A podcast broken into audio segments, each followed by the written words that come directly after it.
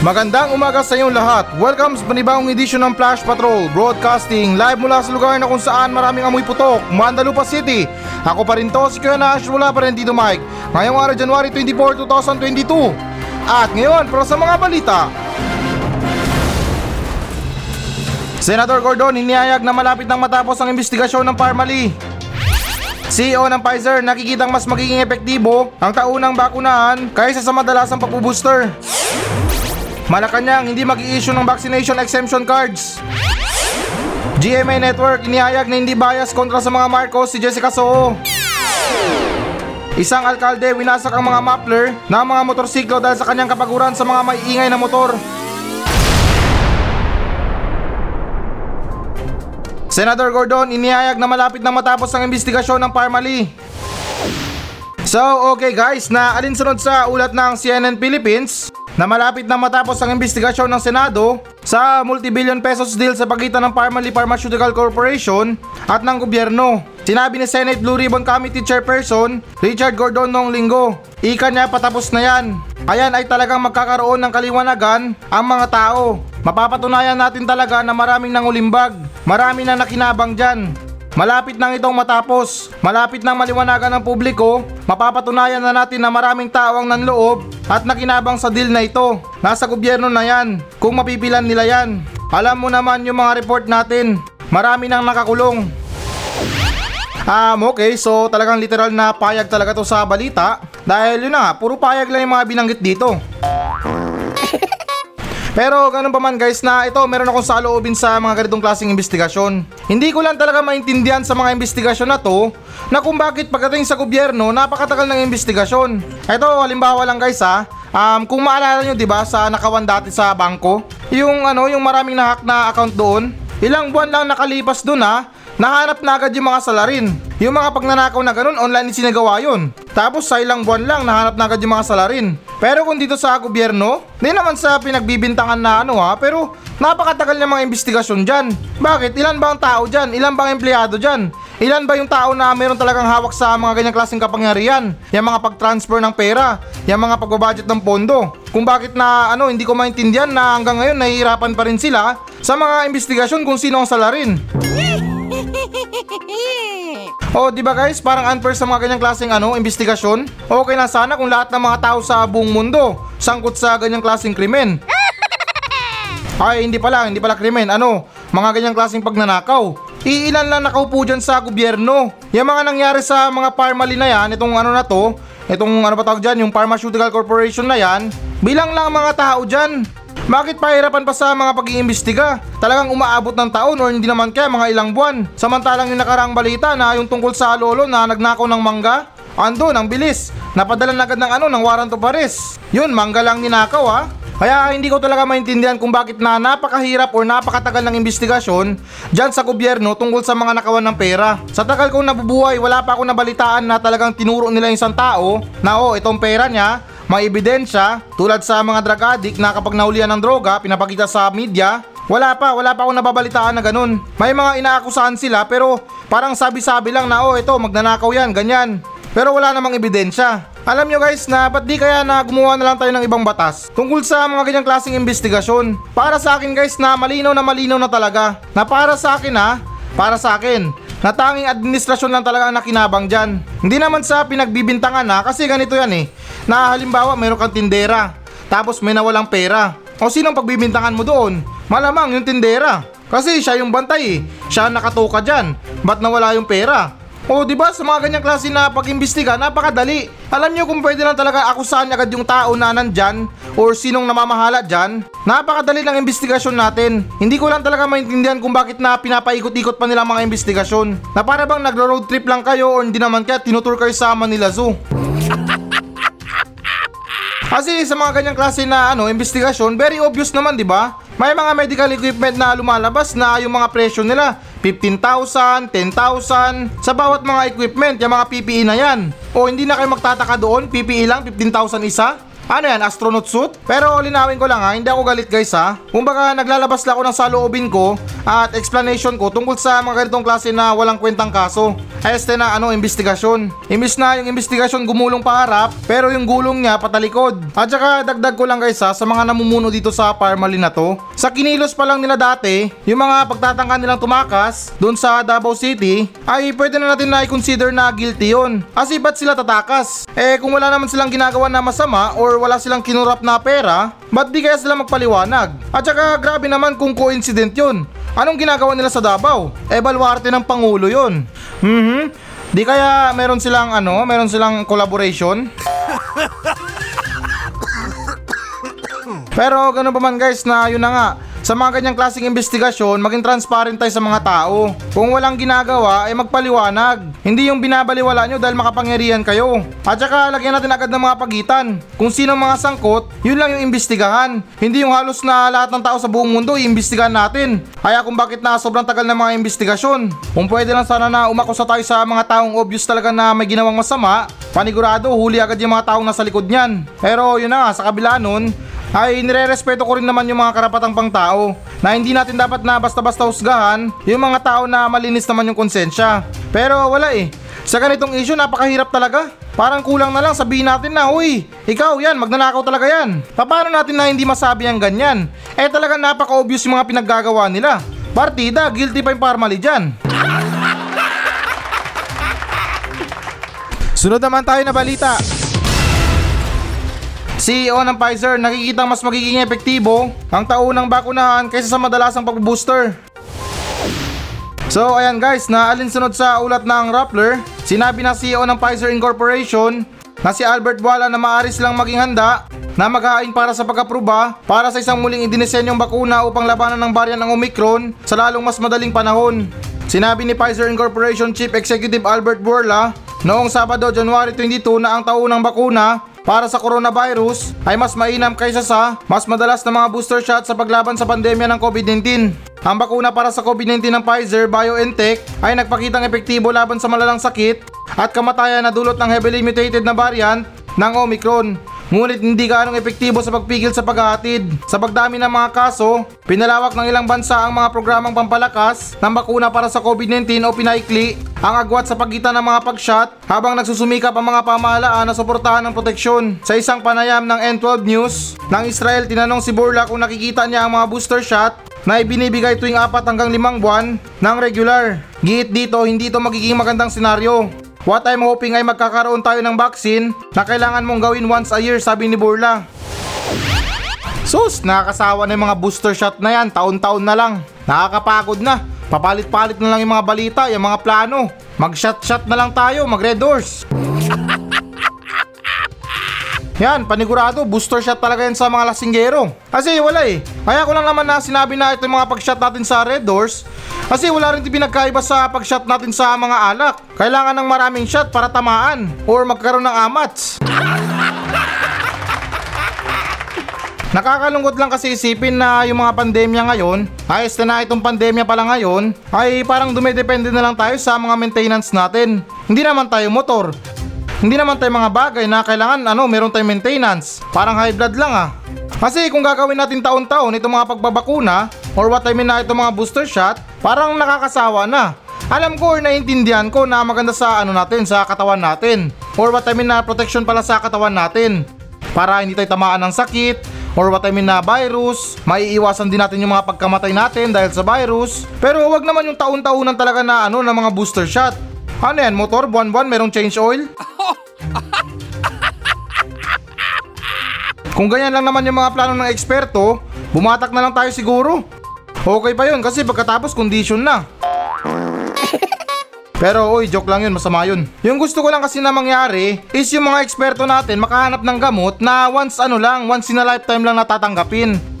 At pagkatapos nun, wala na, survive na tayo sa pandemya. Tingin ko rin kasi na may mali rin sa mga eksperto eh. Or sa mga kumpanya na gumagawa ng mga bakuna. Parang konti na lang na tunog negosyo na. Ano, yung gusto nila na taon-taon na yung mga ibang bansa bumili sa kanila ng gamot. Okay lang sana kung parang yosi lang yan or candy sa mga tindahan. Na, uy, pabili nga ng bakuna. Wala, sa mga bakunahan napakahirap. Ultimo na, i-google mo na lang sa araw ng trabaho mo, ay kailangan mo pa mag-absent para magpaturok ng bakuna. Alam ko na yung pinaplano nila once a year lang, na kung pakikinggan hindi medyo mabigat. Pero paano naman yung mga tao na natama sa araw ng pagbabakuna nila o yung pag-booster shot nila sa mga araw ng trabaho nila. O di ba sayang naman yung araw nila na imbis na igugol nila sa trabaho ay kailangan pa nilang umabsent para magpaturok ng bakuna. Pero ganun pa man na ako nagpapasalamat pa rin ako sa mga bakuna na to na pansamantalang nagliligtas ng buhay natin. Pero tulad ng sinabi ko na sana para sa mga eksperto natin dyan ay gumawa na lang kayo ng once in a ano na lang, once in a lifetime na gamot na. Hindi yung tunog na gagawa kayo ng maintenance para sa mga tao. Di naman sa inaakusahan kayo na negosyante pero parang ganun na nga. Kasi kung ako may-ari, Magandang negosyo yan, taon-taon meron sa bibili ng mga bakuna. Although na libre lang ng gobyerno sa mga tao, pero napakahirap ng proseso dyan para makatanggap ng bakuna. Kailangan mo magpalista, kailangan mong pumila. Tapos based on my experience na ito, hindi naman sa amin na masama ha. Pagkatapos natin na tumanggap ng bakuna, magkakatrangkaso pa tayo or ano, lalagnatin pa tayo. Kasi yun na nga, na meron siyang konting side effect. Pero explain ko sa inyo ng konti itong side effect na to ha. Na kapag nilagnat ka pagkatapos mong tumanggap ng bakuna, ang ibig sabihin niyan magkakajowa ka na. Hindi, joke lang. Ano, kumbaga parang tumalab na sa yung bakuna. Pero yung tungkol sa Pangulo na yung tumanggap siya ng bakuna tapos walang side effect, para sa akin sa kanya normal lang yun. Sa mga naging biktima nga ng war on drugs, wala siyang nararamdaman dyan pa kaya. Kaya ganun pa man na kung ganito ang plano, ako papayag pa ako na kung yung mga bakuna ay parang candy lang sa mga tindahan na kahit anong oras pwede nating bilhin. Pero sa ganyang kalagayan napakahirap. Pipila pa tayo ng pagkahaba-haba. Imbis na yung pondo na ipangtulong natin sa iba, wala na yung mga ibang pondo na punta na sa mga bakuna. Partida may incentive pa ang gobyerno. Sunod naman tayo na balita. Malacanang hindi mag issue ng vaccination exemption cards. So, okay guys, na alinsunod sa ulat ng One News PH na ang gobyerno ay hindi mag issue ng mga cards na naglilibre sa mga hindi nabakunahan mula sa mga pag-iigpit sa kadahilan ng kumilos sinabi ng Malacanang habang inulit nito ang apela sa mga Pilipino na gamitin ang kanilang mga sarili sa COVID-19 jobs. Hinikayat namin ng publiko na huwag maniwala sa mga ulat tungkol sa mga di umano'y mga COVID-19 vaccination exemption cards na maaring gamitin ng mga hindi nabakunahan upang ma-exempt sa mga stay-at-home order at gumamit ng pampublikong transportasyon. Ito ang naging pahayag ni Acting Presidential Spokesman Carlo Nogdales sa isang press briefing noong biyernes. Ika niya pa iyan ay hindi totoo. Walang dokumentong ganito ang inilalabas ng gobyerno. Hinikayat ni Nograles sa mga mamamayan na iulat ang sinumang nag-aalok ng naturang exemption card sa mga otoridad o sa hotline ng 8888 o yung ano 8888 na nagsasabing ang pamamaraan ay mapanlin lang at hindi nakakatulong sa paglaban sa COVID-19. Um, okay, so um, parang meron din akong nabalitaan tungkol dito sa mga lumalabas na ano ba? Itong mga tao na gumagawa doon ng mga exemption cards. Ito, sinasabi ko sa inyo ha, na ang gobyerno mahigpit sa mga bakunahan. Hindi sila mag issue ng mga tao Ayos na ng mga card pala. Para sa mga ganitong klase na walang kwentang excuse na sa pagkakaintindi ko na rin ngayon kung ayaw mong tumanggap ng bakuna ay pwede naman kasi karapatan mo yan. Pero kailangan mong harapin yung consequence na which is na yun na nga napakahirap kung kakalabanin natin ng gobyerno. Unang-una sa lahat, sa mga kilos natin sa mga pang-araw-araw talagang mahihirapan tayo. Yung mga pagsakay natin sa mga pampublikong transportasyon, pagpasok sa mga mall, sa mga tindahan, sa mga checkpoint, ay para bang hirap tayo kumilos. Hindi ko lang talaga maintindihan na kung bakit na hanggang ngayon ay marami pa rin tao na ayaw talaga tumanggap ng bakuna.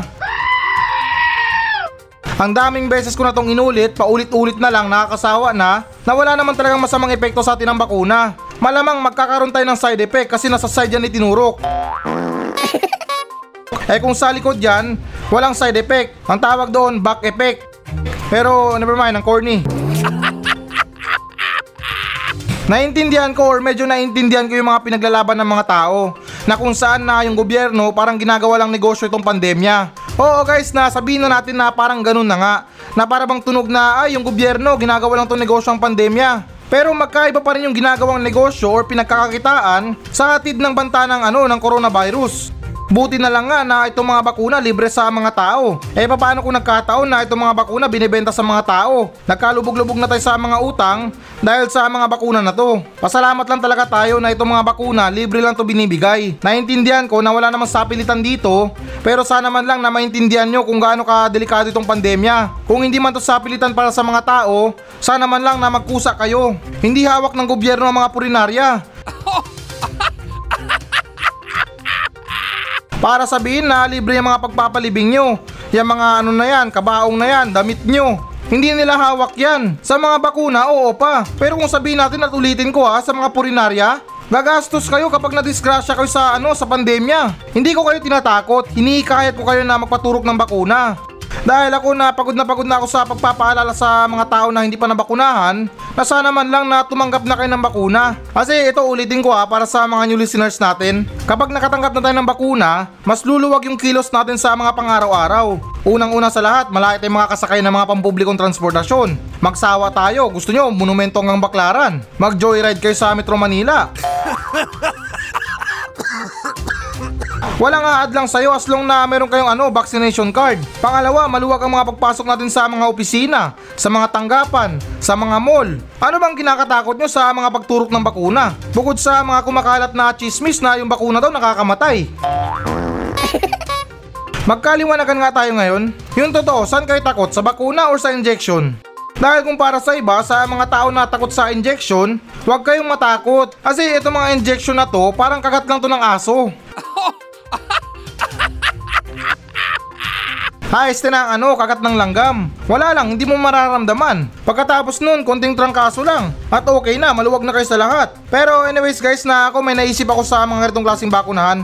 Kaya naman siguro na yung mga tao ay tumanggap ng bakuna ay para bang hindi exciting sa kanila yung mga pagtanggap ng bakuna. One of the reason yan na nakikita ko. Kaya naisip ko na panahon na siguro na itong mga nagtuturok ng bakuna ay gawin natin na ano, hindi na mga frontliners or mga health workers. Yung mga artista lang tuturok ng bakuna. Na oh, sa ganito, si Piolo Pascual ang tuturok ng bakuna.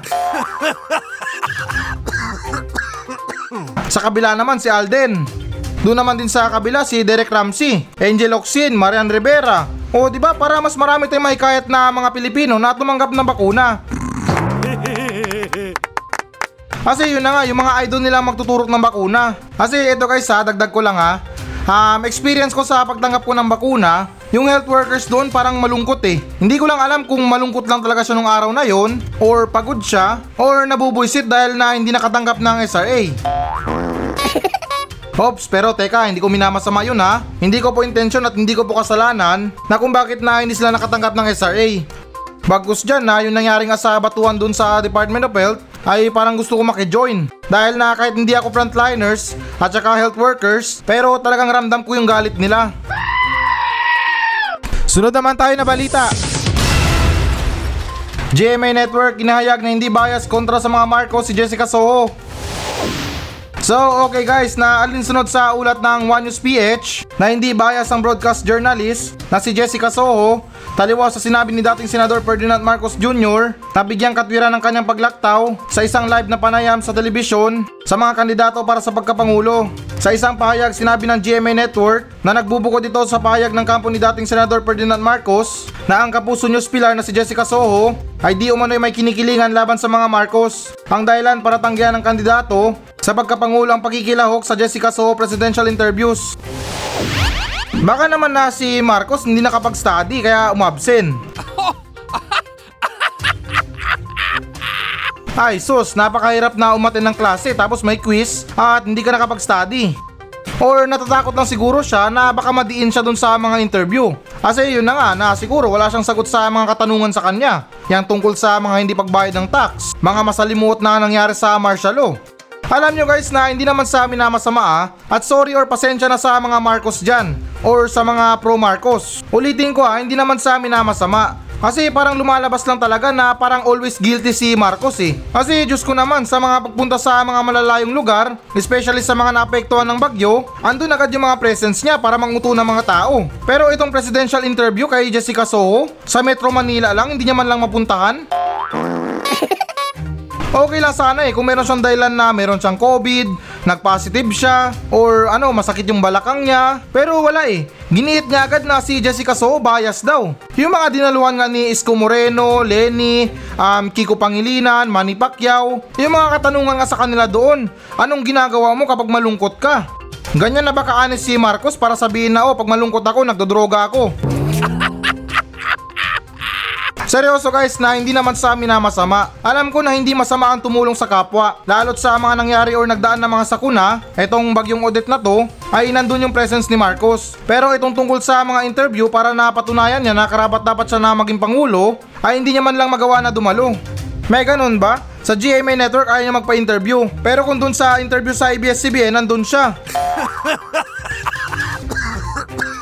Kaya ano ba yan? Sa tuwing naiisip ko na itong mga pagtanggi ni Marcos parang sumasakit yung mga nerves ko eh. Hindi naman sa amin na masama para sa kanya. Kung gusto niya na maging pangulo at karapat dapat siya na maging pangulo, patunayan niya, umarap siya sa mga interview. Sagutin niya lahat ng mga akusasyon sa kanya. Kasi naniniwala ako na itong mga explanation natin, yan yung pinaka best way para maging malinis yung pangalan natin sa anumang mga akusasyon.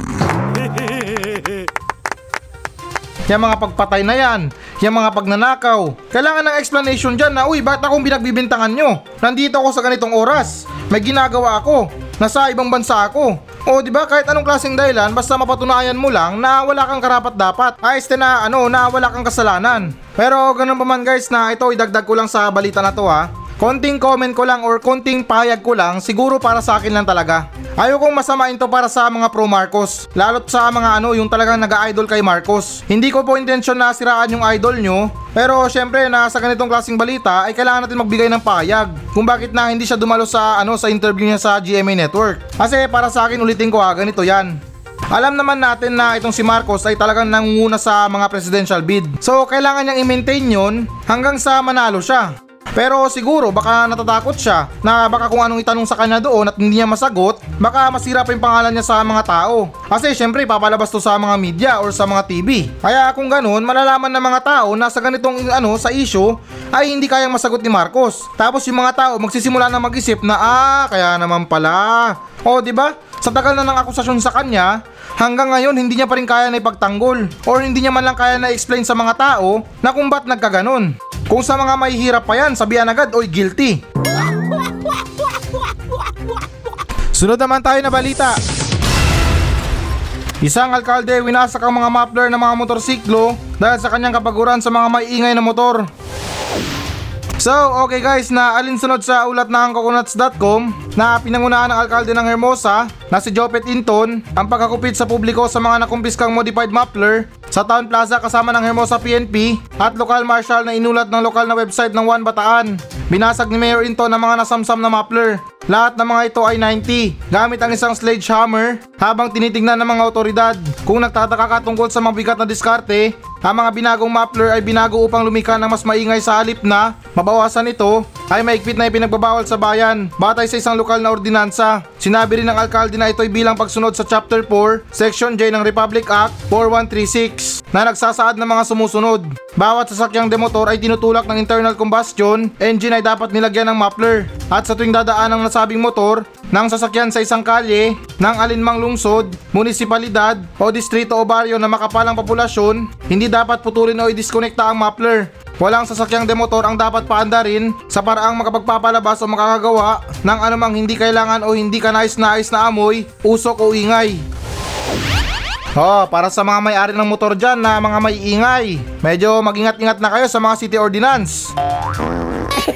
Dahil kung tingin nyo dyan sa lungsod nyo ay pwede naman, pero kung makakadaan kayo sa mga ibang lungsod, ay yari ang mga muffler nyo. Hindi ko lang talaga maintindihan na kung bakit na karamihan sa mga tao ngayon, especially sa mga teenager, na kapag mayroon silang motor ay pinapalitan nila yung tambutso o yung tinatawag na muffler. Hindi ba kayo kontento sa ingay ng motor nyo? Kung gusto nyo pala ng maingay ng motor, bumili kayo ng mas malaking motor or yung mga matataas na CC. Hindi yung bibili kayo ng bibitsuging motor tapos ano, papatunugin nyo na tunog lata. Maniwala kayo guys na hindi nakakadagdag ng ano yan, gwapo yan. Nakakabuisit yan para sa iba. Yung iba nga dyan, hindi nyo alam na minumura na pala kayo. Na pinapaharurot nyo mga maiingay yung motor, tapos gwapong gwapo kayo sa sarili nyo. Hindi nyo alam na yung iba, sinasabi na, oy, mamatay ka na sana. Kasi disturbance yan sa paligid eh. Hindi natin alam na dyan sa mga bahay-bahay merong nag-aaral, merong nagdadasal, merong nagbibilang ng pera, nasa kalagitnaan ng bilang niya, tapos dumaan ka, ayun, nawala na siya ulit sa bilang niya. Okay lang sana kung papel yung binibilang niya eh, paano kung sentabo yun? Pero to be honest guys na naranasan ko na rin na mag-drive ng motor na maingay. Oo, masarap sa pakiramdam na talagang ano, ramdam na ramdam mo yung ano, yung ingay ng motor. At saka yun na nga, tulad ng sinabi ko, parang feeling mo pogi ka. Pero huwag kayo maniwala doon. Sa totoo lang, nagbumuka kayong kalburador. Kaya na hanggat maaari na sumunod na lang tayo sa batas. Pero yung hindi ko lang talaga maintindihan dito sa mga ganitong klaseng bagay ay yung mga lokal na gobyerno natin ay napakahigpit. Samantalang yung mga illegal na factory dyan, mga illegal logging, mga ibang kabalastugan sa mga kabundukan, ay yung mga lokal na gobyerno tameme lang. Maigpit lang sila sa mga malilit na tao. Maging pantay lang sana tayo. Kung tingin nyo man at tingin ng iba na yung mga tambutso na yan or muffler ay nakakasama sa mga tao, Pwes ganun din sa mga pinagagawa natin sa kalikasan. Yung mga illegal logging na yan, yung mga mining na yan, yung mga factory na buga ng buga ng usok, wala rin pinagkaiba yan sa mga pinagagawa ng mga ano, ng mga hambog na driver na mayroong mga may ingay na motor. Naintindihan ko yung concept ng iba na yung iba pinapalitan nila yung muffler nila para sa mga motor show. Pero iba pa rin yung mga tao dyan na ano, karera-karera sa gitna ng kalsada, bomba ng bomba ng motor nila na talagang napakaingay. Alam nyo kasi guys, para sa mga mahilig talaga dyan na hindi talaga nakakadagdag ng gwapo yan. Yung motor lang ang gwapo, hindi kayo. At saka kung akala nyo, yan ang mga gusto ng mga kababaihan, nagkakamali kayo. Hindi motor na maingay ang gusto nila. Yung mga gusto nila maingay na bulsa. Hindi oy, joke lang yun na syempre na yung gusto nila ay yung ano, yung talagang normal na tao. Hindi yung magmumukha kang kalburador dyan sa labas ng kalsada. Or hindi naman na parang sumabog na tambutso. So, ito na pinakahihintay nyo guys. Magbabasa na tayo ng audience mail. Mula pa rin sa mga nagmensahe sa atin sa Facebook page ng Flash Patrol at ganun pa rin guys na ako'y malugod na nagpapasalamat sa mga tao na walang sawa sumusuporta or di naman kaya na sabihin ko na lang na sa mga tao na napilitan na walang sawa sumuporta. Dahil no choice kayo kasi yung Flash Patrol ay 9am hanggang 10am. Kaya ganun pa man na ito lunes na naman, panibagong yugto na naman sa pambubuisit sa mga basher ko. Alam nyo sa totoo lang talaga na masayang masaya ako kapag nabubuisit ko yung mga araw nyo. Legit yan, talagang ano masayang masaya ako. At ganun din sa mga supporters ko, masayang masaya din ako sa inyo dahil na sinasakyan yung mga katarantaduhan ko. Pero overall guys na both of you na masaya pa rin ako sa inyo. Kasi dito sa programa kong Flash Patrol, kung game na game ka sa mga katarantaduhan, for me you're the number one. At okay, so dito na tayo sa audience mail. Etong mensahe na to na nagmula kay JC Centro. Ito yung sinabi niya. Kuya Nash, tanong ko lang, bakit siya mang buhay ng pusa? At sa tao, isa lang. Sana matugunan mo to. Maraming salamat po. At paano mo naman nalaman na siya mang buhay ng pusa, Aber? Binilang mo ba? Para sa akin lang ha, mas marami pa yung buhay ng tao kaysa naman sa pusa. May mga tao nga dyan na ilang beses nang gustong patayin, buhay pa rin hanggang ngayon. Dito sa Mandalupa may sinaksak dito. At alam mo yung nangyari? Sinugod siya sa pinakamalayong ospital. Yung iba sinasabi na isugod agad yan sa pinakamalapit na ospital. Samantalang dito yung mga na-aksidente parang nag-road trip or hindi naman kaya parang merong field trip. Pero biro lang guys, kasi sa mga buhay ng tao, talagang meron nag-iisang kasabihan dyan, na kung oras mo na, talagang oras mo na. Pero kung hindi mo pa talaga oras, ay hindi ka talaga mamamatay. Kahit na anong pilit na gusto kang patayin, wala rin sila magagawa dahil yun na nga, hindi mo pa oras. At saka tingin ko lang ha, kaya mo siguro na tanong to, kakapanood mo yun siguro ng ano, ng Tom and Jerry. Payo ko lang sa'yo na bawas-bawasan mo yung panonood ng cartoons. Dahil alam nyo ba, na ang tao ang pinaka nakakatakot na nilalang sa buong mundo. Sa panahon nga ngayon na meron nang nagbablog tungkol sa mga multo or yung content nila tungkol sa mga multo. Nagpupunta sila sa mga abandonadong lugar, sa mga sementeryo para makapag-vlog lang tungkol sa mga multo. O di ba dati yan ang mga multo kinakatakutan natin yan. Pero ngayon sa ngalan ng pera at kahirapan, ultimo multo pinagkakakitaan na. Kaya ganun pa man na yung sagot ko sa tanong mo ay hindi yan totoo na siya mang buhay ng pusa. Dahil kung sa tao nga, yung kaluluwa nila, Espiritu Santo na yan. Pero namamatay pa rin. Ano na lang kaya sa pusa? Pero ito dagdag ko lang ha. May alam akong pusa na hindi namamatay-matay. Kahit nakailang rounds ka na. palaban pa rin. Gusto ko man explain sa inyo pero hindi pwede, baka pagalitan ako. So ayan guys, na muli nakikinig kayo ng Flash Patrol dito sa Magic FM. Dahil pag Flash Patrol na, automatic yan, Magic FM. At okay guys, na another announcement lang na pwede na kayong makinig ng Magic FM sa mga cellphone nyo. I-download lang yung apps na Magic FM sa Play Store at pwedeng pwede na kayong makinig ng Magic FM kung saan man kayo. Kaya ano pang hinihintay nyo, mag-download na kayo ng Magic FM apps at simulan nyo na makinig ng Flash Patrol dito sa Magic FM.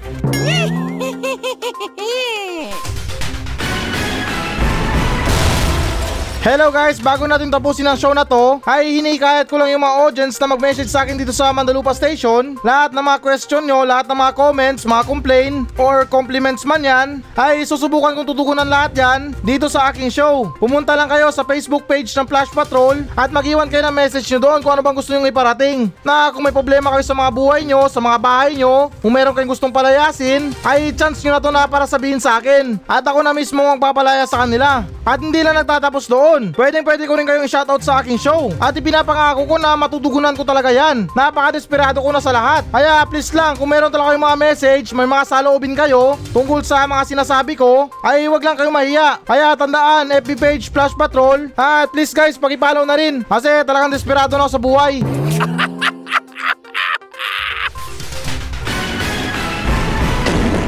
So yan muna mga balita ng Flash Patrol sa araw na to. Maraming salamat sa pakikinig. Ako pa rin to, si Kuya Nash. At maraming salamat ulit. Wala pa rin si Tito Mike. Masayang masaya ako. At goodbye!